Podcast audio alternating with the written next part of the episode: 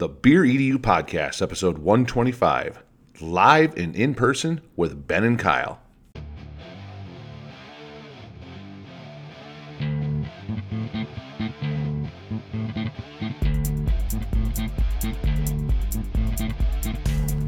Welcome to the Beer EDU Podcast, the podcast for educators that love to learn and share ideas with fellow educators over beers, with your hosts, Kyle Anderson and Ben Dixon.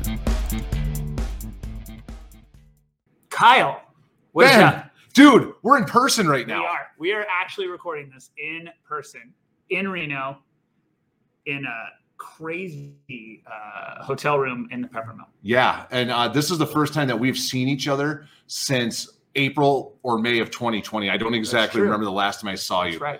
uh, in person. I mean, we've obviously talked to each other quite a bit. What um, hundred some episodes a bit That's right. since then. But uh, no, this is our first in person one in a while. Yes. So we should probably do introductions. Yeah, we're all I'll thrown, we're about- thrown off because we're actually in the same room. Yeah. So I am Kyle Anderson. You can find me on Twitter at Anderson EdTech. Same thing with Instagram. My book is To the Edge: Success and Failures Through Risk Taking. You can find that on Amazon, BarnesandNoble.com, and through my publisher EduMatch Publishing. And then I have a uh, newly active blog that I've been starting Oh, to do some writing a little bit more again lately. So that's at AndersonEdTech.net. And Ben, who is sitting right across from me right now, you are.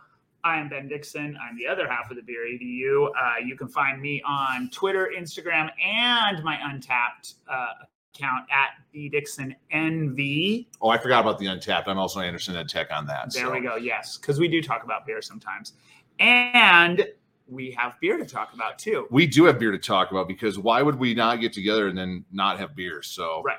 Ben, um, I actually gave you this beer. Yes. So I know what this now, is. Literally. Yeah. So this is the Rhinegeist Brewery in Cincinnati. It is called Truth. Shockingly, it's an IPA that I really like. I know you drinking an Yeah, IPA, no way.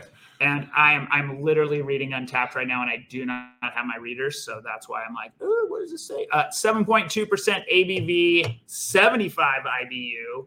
It is uh it is it's good. It's solid. And then Kyle, this one you got this beer from So I had it for the first time a few years ago. Uh, a good friend of the show, Dr. Randall Sampson, yes. uh, asked if he could ship something to my house and have me bring it to Spring CUE for him a few years ago. So I'm like, yeah, that's not a problem. It'll save you on the uh, airline luggage fee or Right. whatever. So he sends me this box and it comes in and it's super heavy. It was a 24 pack of that stuff. It wasn't books, it was beer. No, it was beer. So so it was 24 cans of uh, the truth. And uh, so I ended up taking that to Palm Springs for him and he shared it with me and it was glorious. Yes. Well, then uh, last fall for my 40th birthday, my wife's theme for my birthday party was bring Kyle beer that you don't think he's ever had before. A friend of mine, he and his wife had just gone to Cincinnati. They're they're doing the ballparks across America oh, tour. oh, sweet. So they were in Cincinnati for a game and they went to the Rhinegeist Brewery, brought some of that in their Oktoberfest back. And he goes, he goes, here's something I don't think you've ever had. I'm like, oh, contraire, I have had that one and Yes. it's awesome. It is super good. So now I have a reason. That is on my bucket list to do the ballparks of America, but I have to wait till probably till I retire. Yeah. But it is on my list. But you, my friend, what what do you have? Okay, so I'm in, Classic. yeah. Me- I'm in Reno and I, I can get this beer in Las Vegas, but I never think to pick it up uh, when I'm there. But um, it's the Great Basin Icky IPA. oh, Can never go wrong with it. It's just Nope. it's just a solid IPA, 6.4% ABV, 46 IBU. Um, it says I've only checked into this beer nine times. Um, I've had a lot more than nine I of these beers. say that's. I, I would say that that when I'm thinking about all my beers, like my number one clearly is Pliny. I think that might be my number two rated on on uh, Untappd. yeah, this one's just a solid, solid beer from Nevada's oldest brewery, 1993. Yes. so, which uh, people that drink Yuengling are thinking about really 1993. We had an older one, Tahoe beer, but that's a whole other story. yeah. So, and then there was a we did have an episode on the rich brewing history of Nevada that Yes. And how state laws prevented breweries from happening really until the early 90s.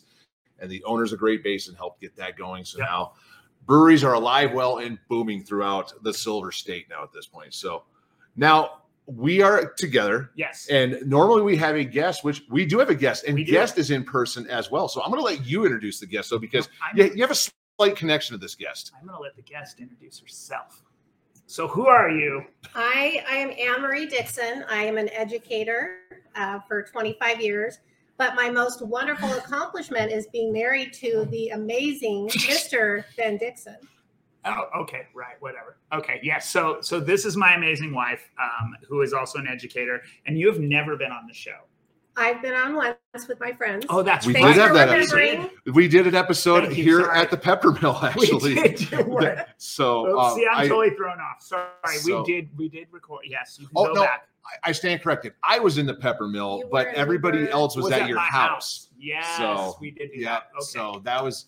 I forget why. I, I think my parents were in town or something. Yeah, so I crazy. got to take advantage of the free hotel room for Yes. the weekend or something. So, So, yes, besides being my amazing wife, you're an educator for 25 years. So, um, we don't really, I mean, you've done a ton of stuff. I think you should tell, I think you should tell your educational journey story. My educational journey. Or we could just tell your story Okay. about, like, I don't know. You could tell whatever story you want. I mean, I, as I know a bit of the story about how you started and basically worked your you know what off to get to where you are. Like started out in a bank or something. You weren't you a bank teller or I something? was, I was. So I um, went to school here in Washoe County. I went to the alternative school. Um, I was kicked out of high school when I was 13. Um, I graduated when I was 16 years old, and I decided that I hated school, was never going to go back to school. So I worked in retail, got a job in banking, and then uh, Ben and I um, we're going to have our first child, and I decided that I wanted to go back to school because I wanted to show my child that education was important, and your children were going to go to school someday, and I wanted to know that they were going to go have the best education. So I decided to go back to school to become a teacher. Uh, worked as a teacher at Title I schools, absolutely loved it. Um, became an instructional coach and mentored new teachers. Loved that. Found that I loved working with teachers. Um, got my degree in administration. Um, went into administration. Worked as a principal. Um, and now I'm currently working in a central office position, um, working closely with principals. And I absolutely love what I do. And I'm very thankful that I'm in education. Not bad for someone that hated school and got kicked out of it at Yeah. 13. Thank you. Thank you. and graduate, but then also graduated at 16. So that tells you I That- wanted that's- out really bad. So you wanted out really bad. Super motivated. yeah. You were super motivated. Now, just admit it. before we go further, though, um, the alternative school that you went to, was this an alternative school where it was just like a, you know, these are the bare minimum things you need to get done to get through, or did they have like kind of a, uh, we would have called them vocational schools 20 years ago? Yeah. Did it um, have kind of a voc theme to it? no, um, at that point in time, we did have a vocational program that Ben went to. I went to Yeah. I went to that school. Yeah. So the the school currently exists, but it now um, has higher expectations. So when I went to school, the focus was more on that social emotional piece, and then just getting us through the core content. Um, so we spent a lot of times really building strong relationships with our counselors and our teachers, and they really helped us on our journey. Um, so different focus, but just really great experience learning about educators who loved kids and wanted them to be successful.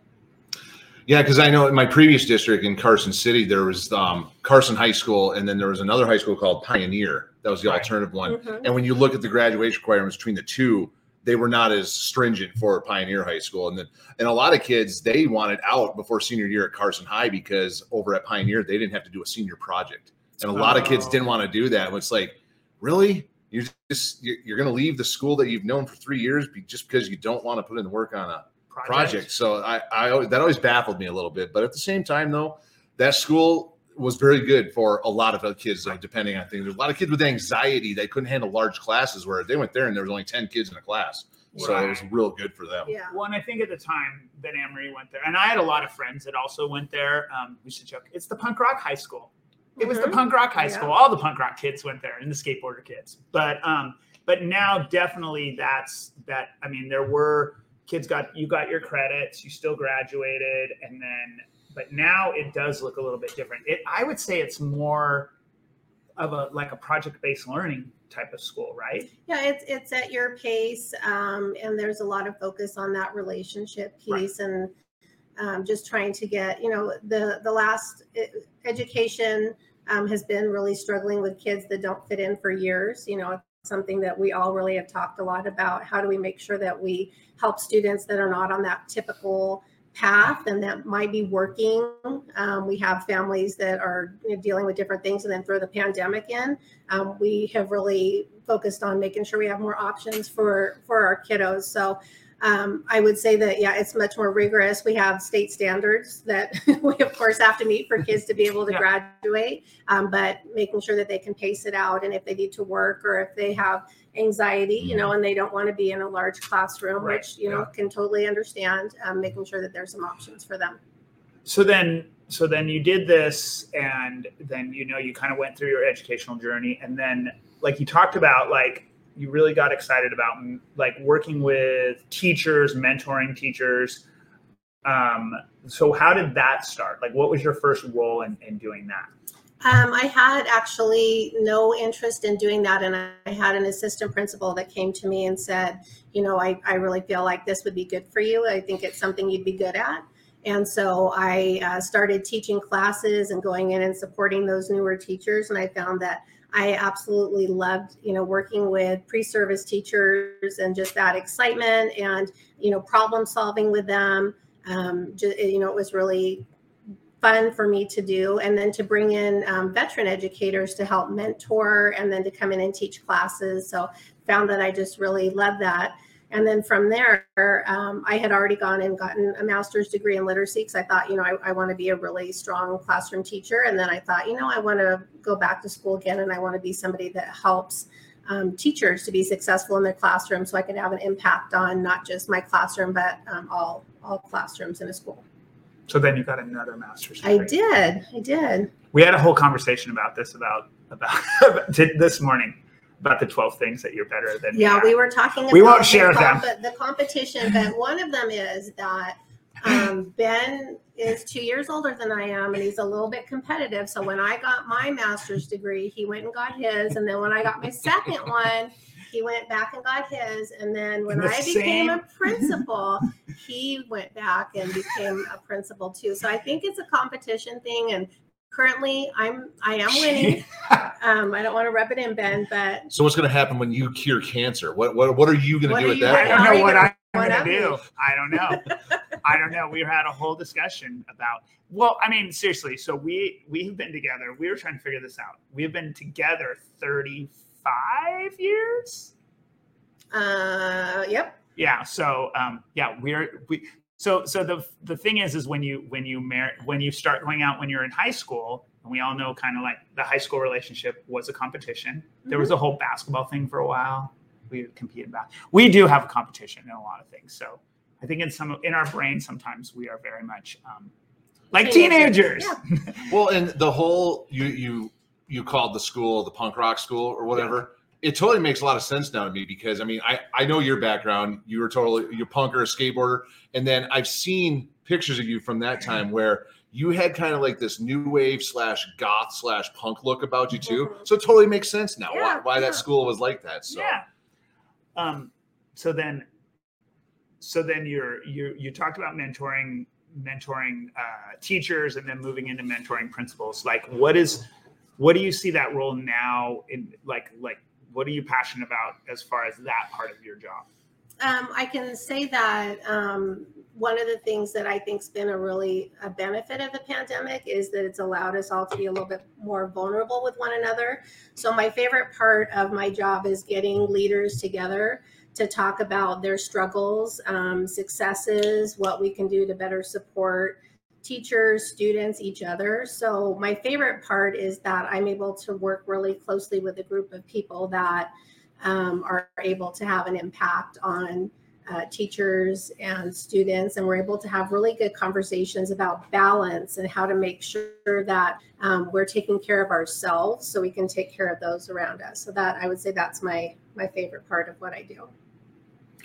Well, that's got to be a struggle right now because two years of the pandemic. I mean, that's kind of been the the hot button words. You know, Mhm. take care of yourself, take care of yourself. But, but really, how do you do that? So, and if you're not getting guidance from anybody that's above you, it might be hard to be able to do that. So, it's almost like I don't want to say you need permission to do it, but it kind of is like that. Well, and I think pre-pandemic, you know, you didn't have permission to be vulnerable. When I first started in administration, it was incredibly competitive. Um, the people that were your peers, you were competing with them for jobs. You were competing for um, recognition. Um, so it was real. It was very competitive, Mm-hmm. and I feel like uh, we need to relearn that we're not in a competition. We're on the same.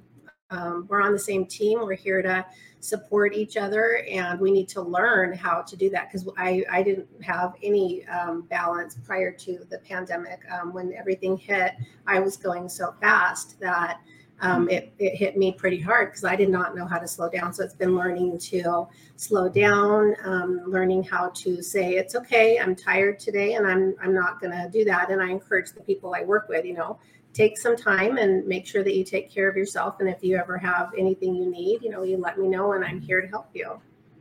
Well, and previously as well, it was taboo to be vulnerable. Yes. So I I distinctly remember when I really started to open up about my struggles with mental health at times, Mhm. depression, whatnot, having somebody DM me and say that I shouldn't have been that shouldn't have not have been so open about it because it could potentially cost me a job or something later Right. on.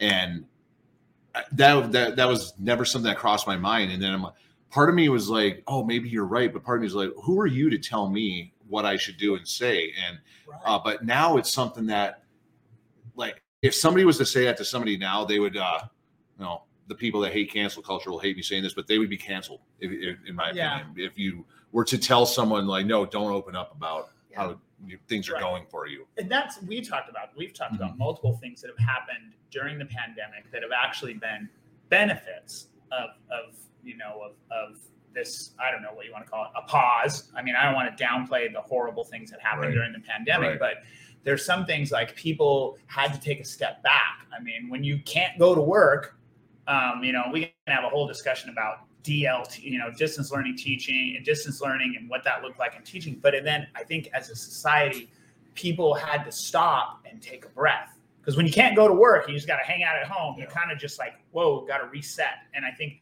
it did. I think a lot of there. It probably did bring a lot of.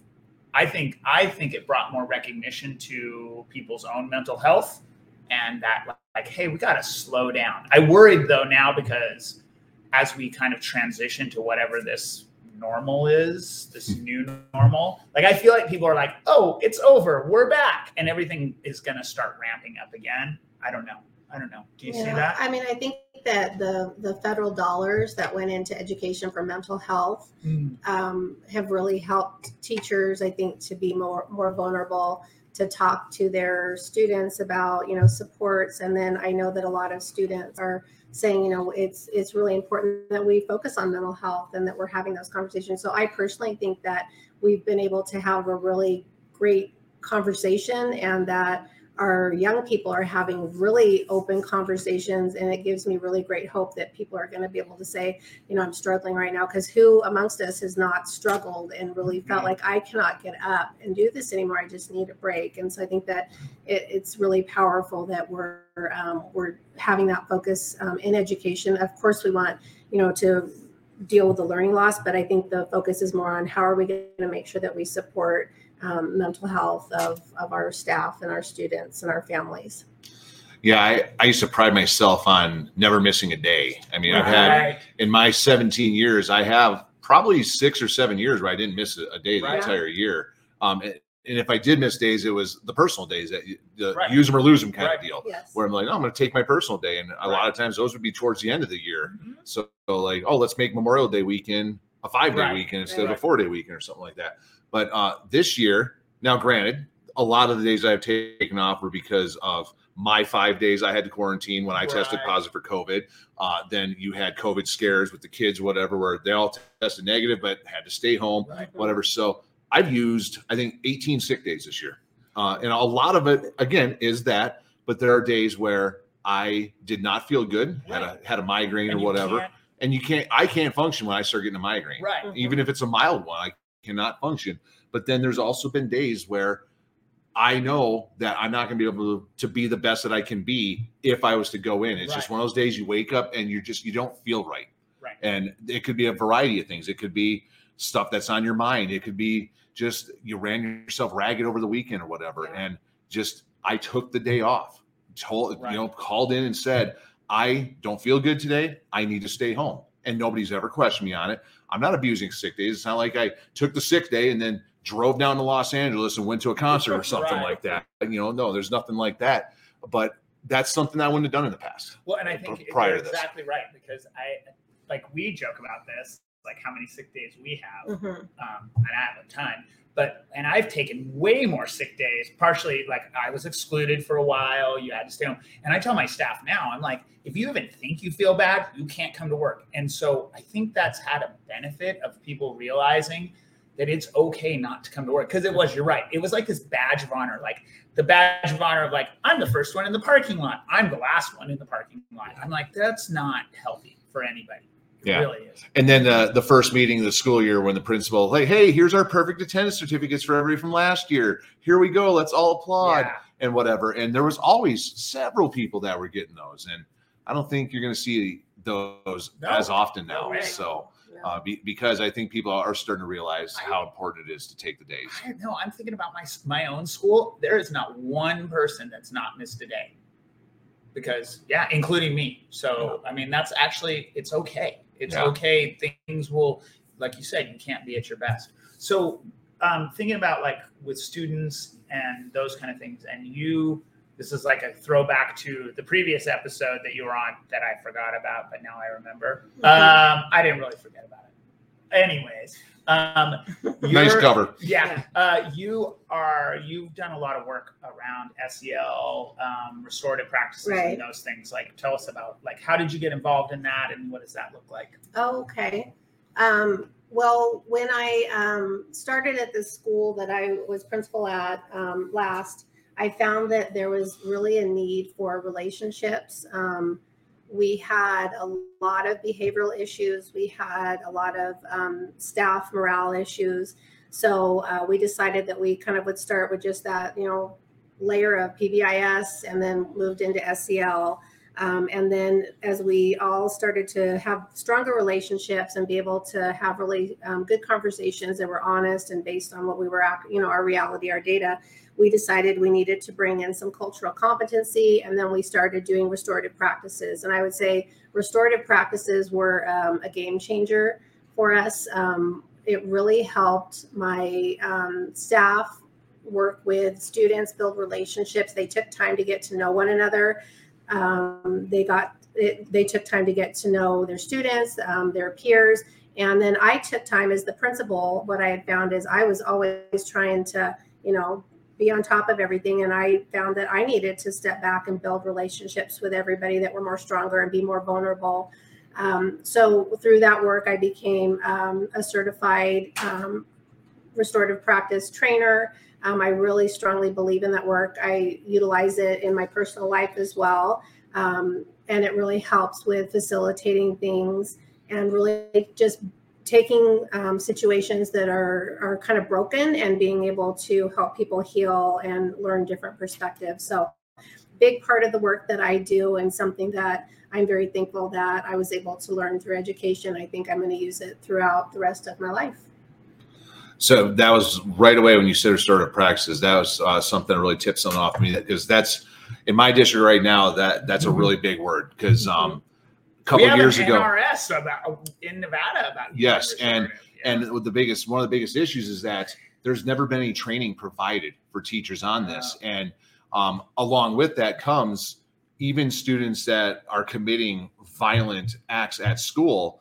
The the system is not removing those students like they used to be, which, and I, I agree with that to an extent, but we had an incident in my district last week, right before Yes. spring break started, uh, where a teacher was assaulted and uh, physically assaulted, unconscious, and then was sexually assaulted when she was unconscious in a classroom Right. after school. And this is something that a lot of people say that this student wouldn't have never been in that situation had some sort of training and restorative justice been done prior to help intervene with this Mhm. student, or if the old system was because uh, apparently this student had other incidents before that normally would have had that student removed. So now, granted, it's still early. There's Yeah. a lot of details, conflicting details coming out or whatever, and we'll never know the whole story. But um, what does training in restorative practice looks like what does that look like? I mean, it doesn't have, necessarily have to be within your district, but just in general, since you are a certified instructor. Yeah, and I mean, restorative practices are used um, outside of education as Mhm. well. So um, the conference that I attended, it was social workers, it was um, a lot people who work in different government Yeah. agencies, and then I know that Prisons, uh, things like that, yeah. those different types of things. So the idea isn't um, not not having discipline um, because discipline is um, a part of it, but it's how do you repair um, harm. So what the training looks like is bringing a group of people together that want to start that work, and then going and learning about how to ha- how to basically facilitate conversations. What it basically is is it's being able to take um, people and help them to build relationships with one another. And then when something does take place, so I'll give an example of um, within a marriage, you know, if you have, not that Ben and I ever get in an argument, but it is the ability to say, you know, have the training to help uh, maybe a couple to say, you know, what, what is the root cause of what's going on? Right. what is how why are you reacting this way and just helping them to have a conversation about so being really vulnerable with one another um, but as we have all of these state laws the big part about restorative practices is relationships. So if you don't have a relationship with someone else you're not going to be able to have a restorative conversation with Right. them. You can't have a really vulnerable conversation with somebody that you know nothing about. So there there are trainings that take place. I know that um, nationally there it is actually international. There are um, training modules. Um, a lot of districts have purchased those. A lot of districts have trainers within their district that um, that do Mhm. that work and you can get cohorts of teachers to come together to start that work and then for myself i um, started with a small group and then it turned into my entire staff did it and we would have every morning the focus was um, a circle time where kids and adults would come together and just talk about you know a question you know how how is your how is your night or how do you react to this so just starting um, people to learn how to have conversations with one another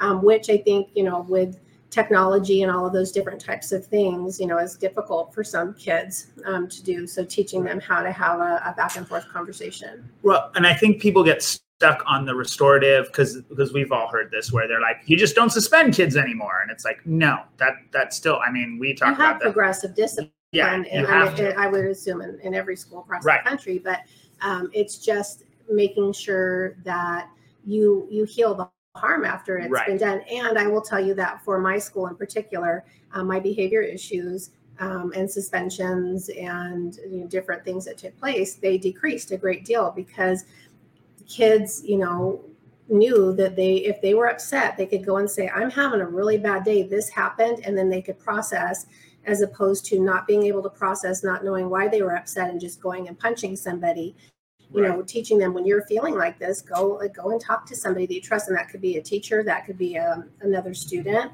um, just teaching them how to process when they're upset So I, I think that's the big part of like the restorative practices is that you talked about it, the restorative circle. And Mhm. like having kids and like and we, you know, teachers call it different things, the morning meeting, all those different things. It's just that community builder. So like you said, when an infraction happens, like if if like a like I'll give an example, and I do this with students. If two students have a conflict on the playground, then we come together, and a lot of times in the old system it was students have a conflict student who was the the victim really just tells what happened and then the person who was the offender has a consequence and then we're done and then nothing ever happens whereas in a restorative conversation that victim needs to have that opportunity to talk to if, if it's appropriate talk to that other student and say hey when you did this this made me feel this way. And then the other person has the opportunity to say you know to understand that and then also explain okay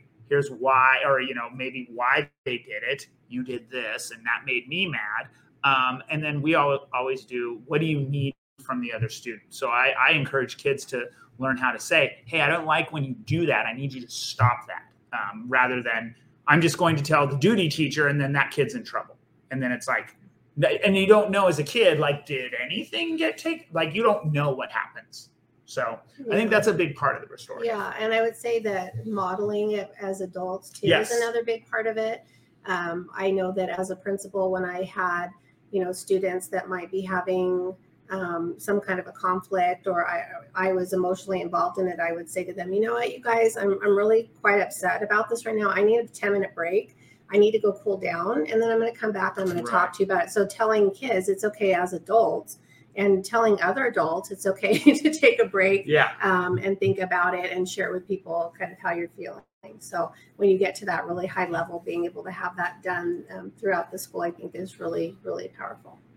Yeah, I see a lot of this in my daily work with my caseload. Uh, Right. I've I've written a lot of behavior plans in the last few weeks. So because as the school years Yeah. progressed, I, It's start- spring. it's spring. Things are starting to happen. And with some of the kids, it, one of my students, it was one that I just got on my case a while back. The teacher that had him before left, and so I, I couldn't even find this kid for a month because he was never at school. Uh, and then uh, then he ran away from Oh, home for a while and was dis- had disappeared. Well, came back, and I finally met him. Seemed like a really great kid and uh, very impulsive. So I wrote I wrote a behavior plan uh, along with their annual IEP, and then three days later, third offense on something I won't get Oh. into, and will no longer be at my school. So, Wow. so I have a manifestation as soon as we get back from spring Ooh. break or in Ooh. regarding this incident. So that's not fun because I really, I really truly believe this is a good kid that just had made really poor impulsive decisions, and now I'm not going Right. to have the opportunity to work further on that. So, and then uh, another one that I have is just, um, I, I truly believe that it's not always just behavior issues. There's other things Yes. involved in it. And with working with another student, when I tested their academic skills, their academic skills were so low. I Mm. believe that's contributing to a lot of the Right. behavior issues Right. because if they know that they can't do something, then throw the hands up and they're just going to do what they do. And then They don't want to look of- stupid. no, and Yeah. then and then a lot of people, their peers and their teachers, they don't understand that. So then that just exasperates the problem Right. more. Right. So when, when I when I go through all this data on when I academically tested this student, I'm like, I go, this explains so much to me Right. now. Um, the this student has like a reading level of a six year old as a high school student, Wow. and no wonder this kid acts out the way Right. that they do Right. because of that. They're frustrated. So yeah, the the frustrations there Wow. and then the for more they get frustrated, the more angry they get, and then outbursts and um, different things that are not necessarily appropriate. So it's Yeah. it's it's going to be an uphill climb on this one as well. So, but I, I have faith that now that I've kind of what I believe discovered the root of the issue, maybe others will uh, see it though too, and things can improve on that. Yeah. Um, so not only with restorative practices, I I know you also work with mentoring um, kids moving into college. So how so tell us how did you get involved in that and what does that look like? Um, I attended um, pre-COVID um, a Hispanic Chamber of Commerce meeting, and during that meeting, they talked about needing mentors up at um, our local community college, and I signed up to help um, with that work. So I kind of am just a, a check-in person to see if they need anything. A lot of the kids are first time in college. Some of their parents have not gone to college, so just kind of steering them um, luckily, we've got two kids that have um, made it through college, so I kind of help steer them to who to talk to. She really steered three people through college. Yeah, well, it would be me also. You're the third kid. Uh-huh. Okay, I'm- yes, so- I was the I'm- 1st I'm one. quite an She's expert on this. she now. is she is. Um, You- but it's it's nice to to talk to um, kids that are just kind of starting out and either know what they want to do or don't know what they want to do, but um, just really excited to be in education. And I know that there's a lot of talk about, you know, you don't really need an education, which as an educator, that's hard for me to hear, and I totally get it. Um, but I do think that you do need to have some kind of training or or skills, Right. you know, based on whatever you want to do in the world. So I really enjoy working with um, the young adults on helping them seek their path in the world. Are these uh, kids that have declared that they're going to become educators, or are these just college Yeah. kids in general? Uh, just in general, yeah, Yeah. yeah. and then you just you like help them like make sure they get signed up. Like what is that? You just or do you just I check do in a, a them? check-in, kind of just ask them, you know, how are you feeling? My last meeting, we talked about the anxiety of finals and just trying. Right. We talked about balance, and then I we also talked about you know timelines, deadlines. That when you're really tired out, you've also got deadlines to to think about. So making sure they're, you know, looking ahead to the schedule, making sure that they've got their community service hours and all those stipulations for their scholarships. Okay. Yeah, so very rewarding. I'm enjoying it very much. So I'm going to rewind quite a bit at this point Okay. because I, I've, I've heard all these things that you've done in education, and what you're doing now, and you know, once again, going back to that whole you basically left school at 13, but then graduated at 16. What flipped and convinced you to go to a career in education, knowing how much you hated school and how badly you wanted to get out of it? What what was the driving force that brought you to education in the first place? Then Um, I would say um, my husband. So my husband's mother. I was not in education. I don't know what you're talking about. you were you you were going to be a high school teacher, and your mom was a teacher. Um, so when I met um, Ben and was able to connect with his family, um, very different family dynamics. My um, parents were divorced, and um, we had some some things, some struggles, um, and then going and meeting Ben's family, um, two parents, both college educated. Um, and then my stepfather, once my mom remarried, was an educator. So just kind of helped me think about, you know, I wanted to do something to help others. I wanted to be the teacher that kids could go to and say, this teacher really cares about me. Because I really didn't, you know, when they have you think back, who's that teacher that made an impact? I don't have one. Yeah. Um, so I, I wanted to be that Right. person that could be a positive impact on on kids and then i also wanted to be able to support my own kids Right.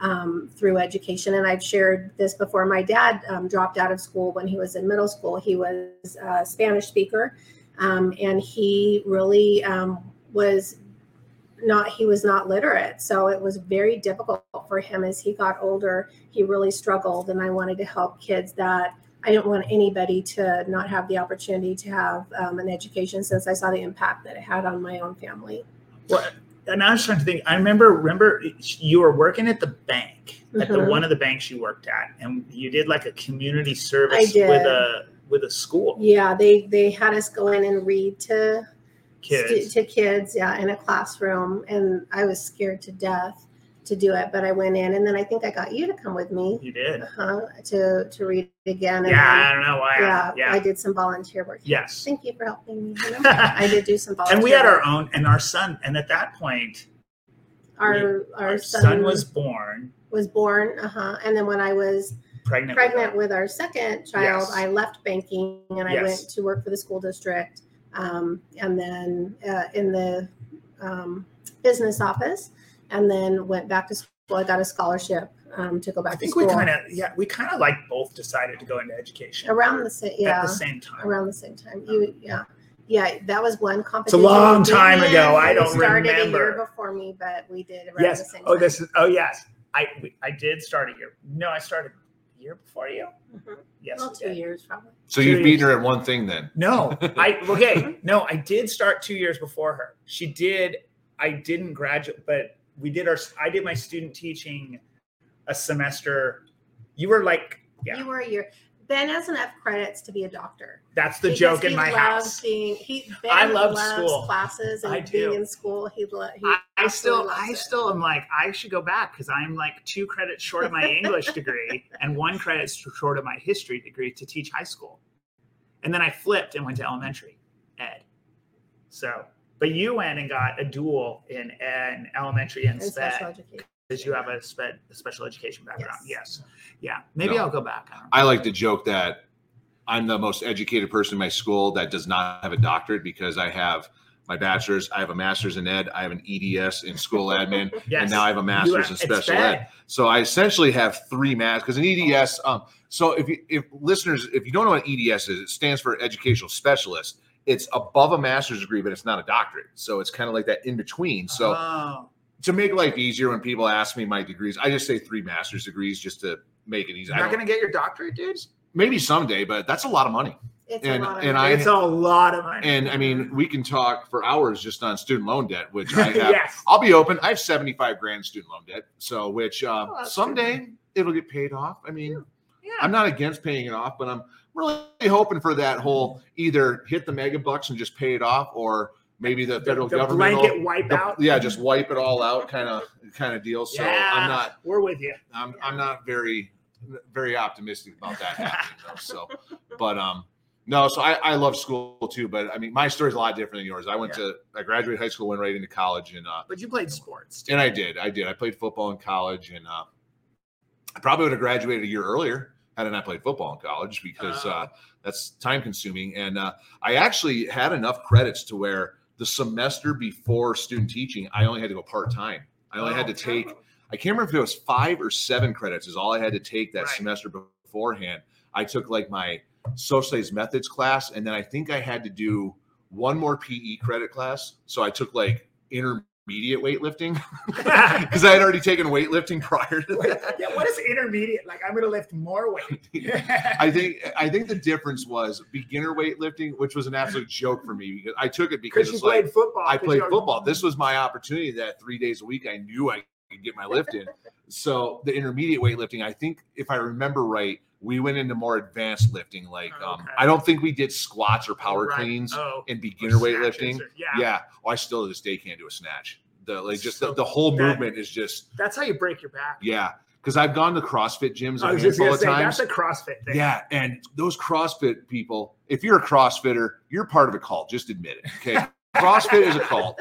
Okay. You know, whatever, that's your prerogative, but it's a cult. Um, and they are, then there's the CrossFitters that that's all they want to do is snatches. I'm like, you guys are nuts. So I know. th- those That's snatches crazy. are no joke. And and I am a one of my best lifts when I was into weightlifting was a standing shoulder press. So Oh, nice. so the strength to do a snatch is part of that motion, but then there's that whole like jumping and spreading the legs Yep. out and Flip it. and flipping all the it's yes. I can't get it all down in one motion. It's just really weird. We're gonna have to Google this when this is over. You've never 'cause I don't- seen I that? don't know what it is. Oh so yeah, it's I it's a it. It- crazy, it's- crazy. It's similar, like they do kind of similar, like like with kettlebells. It's like a because in the kettlebell you don't jump, but you swing. It's Yeah. a Oh, swing. okay. It's like a Yeah. swing and a press. And if you've ever in the Summer Olympics, the weightlifting Yes, competitions, it's the that's one of the main lifts in the in the weightlifting Yeah. competition. They I know they always do like cleans are always the thing Yes. one thing they do, but snatches, the overhead snatch is another one they always it's do. hard. It, So it, it will hurt you. and those are the people that are just massive, like Yes. oh, just yeah. just huge. So and it used to be like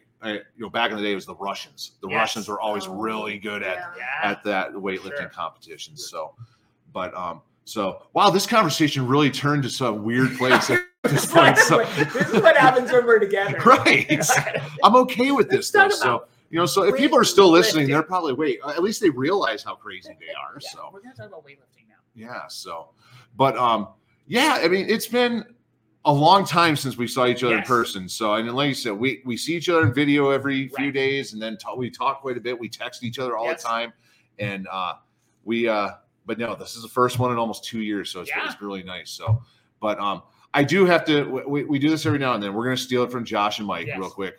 Ben, what have you have you been listening to lately? Oh, what's on my? Oh, yeah.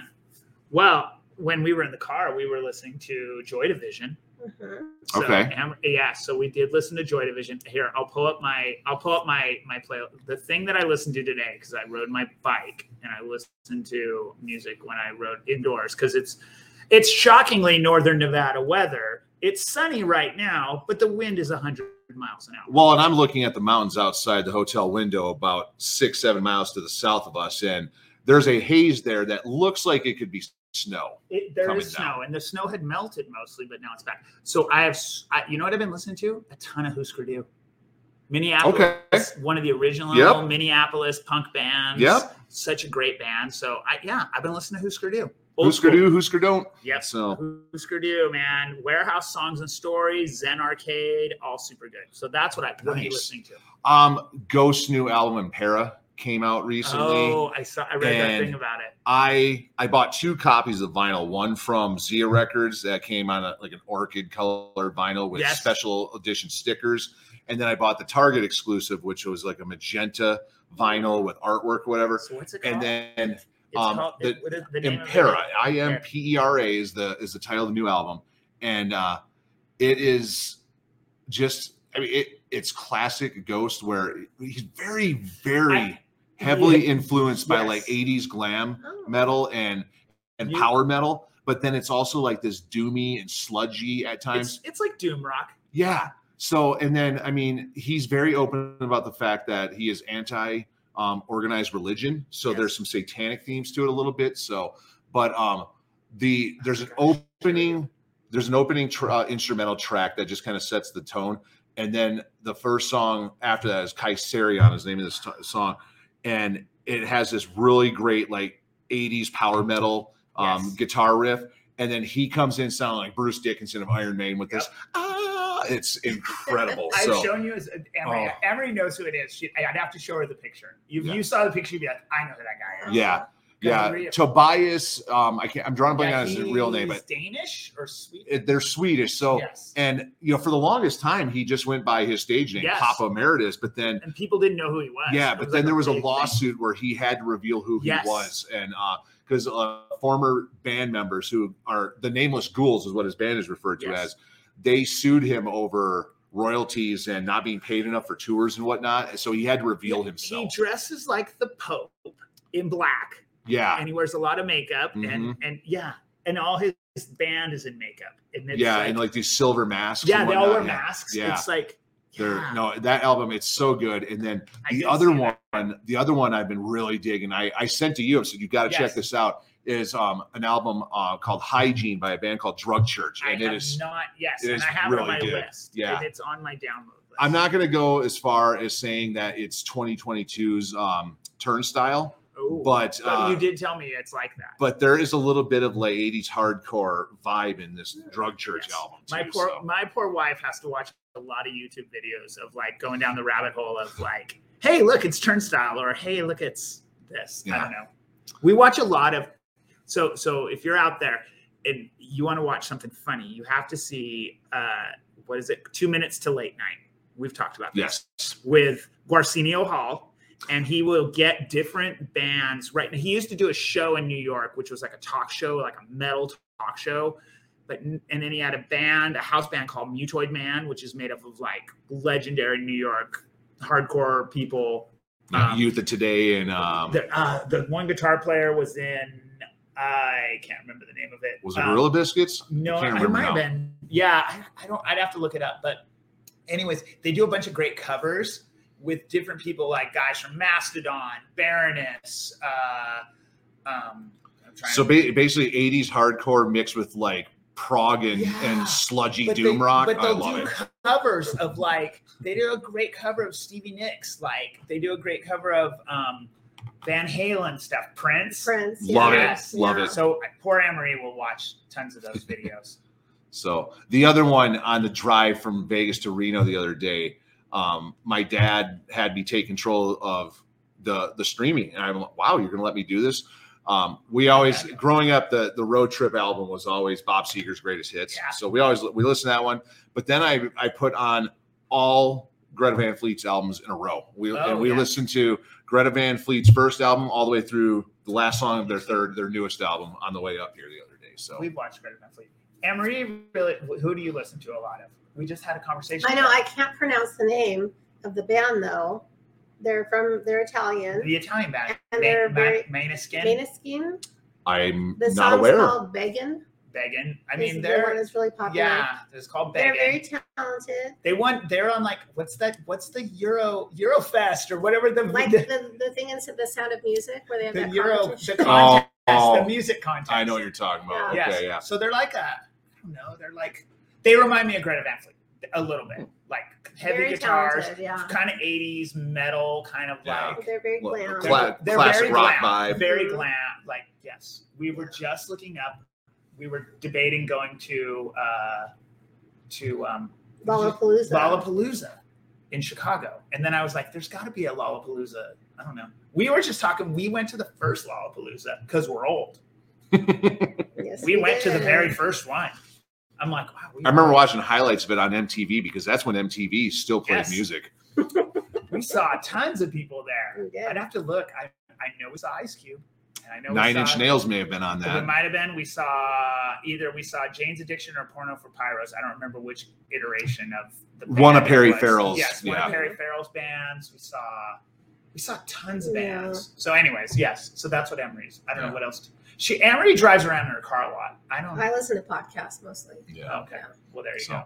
and I did see Incubus uh, a few weeks ago, which I was really good. Incubus. So That Incubus good. is that's the third time I've seen them, and they they're like fine wine. They get better with age. They're so good. I would love to see Incubus. But, uh, that is a great band. I so forgot about that. So there you go, Josh, Mike. We we totally stole did your bit steal. again. We So- don't have a learn about, so we had to talk about something. yeah, we talk about something wrap else. up the show. So, yeah. So speaking of wrapping things up, if you would like to continue the conversation, there are lots of things that you can do to do so. You can email us at info at beeredupodcast.com. You can tweet us at beeredupod using hashtag beeredupod.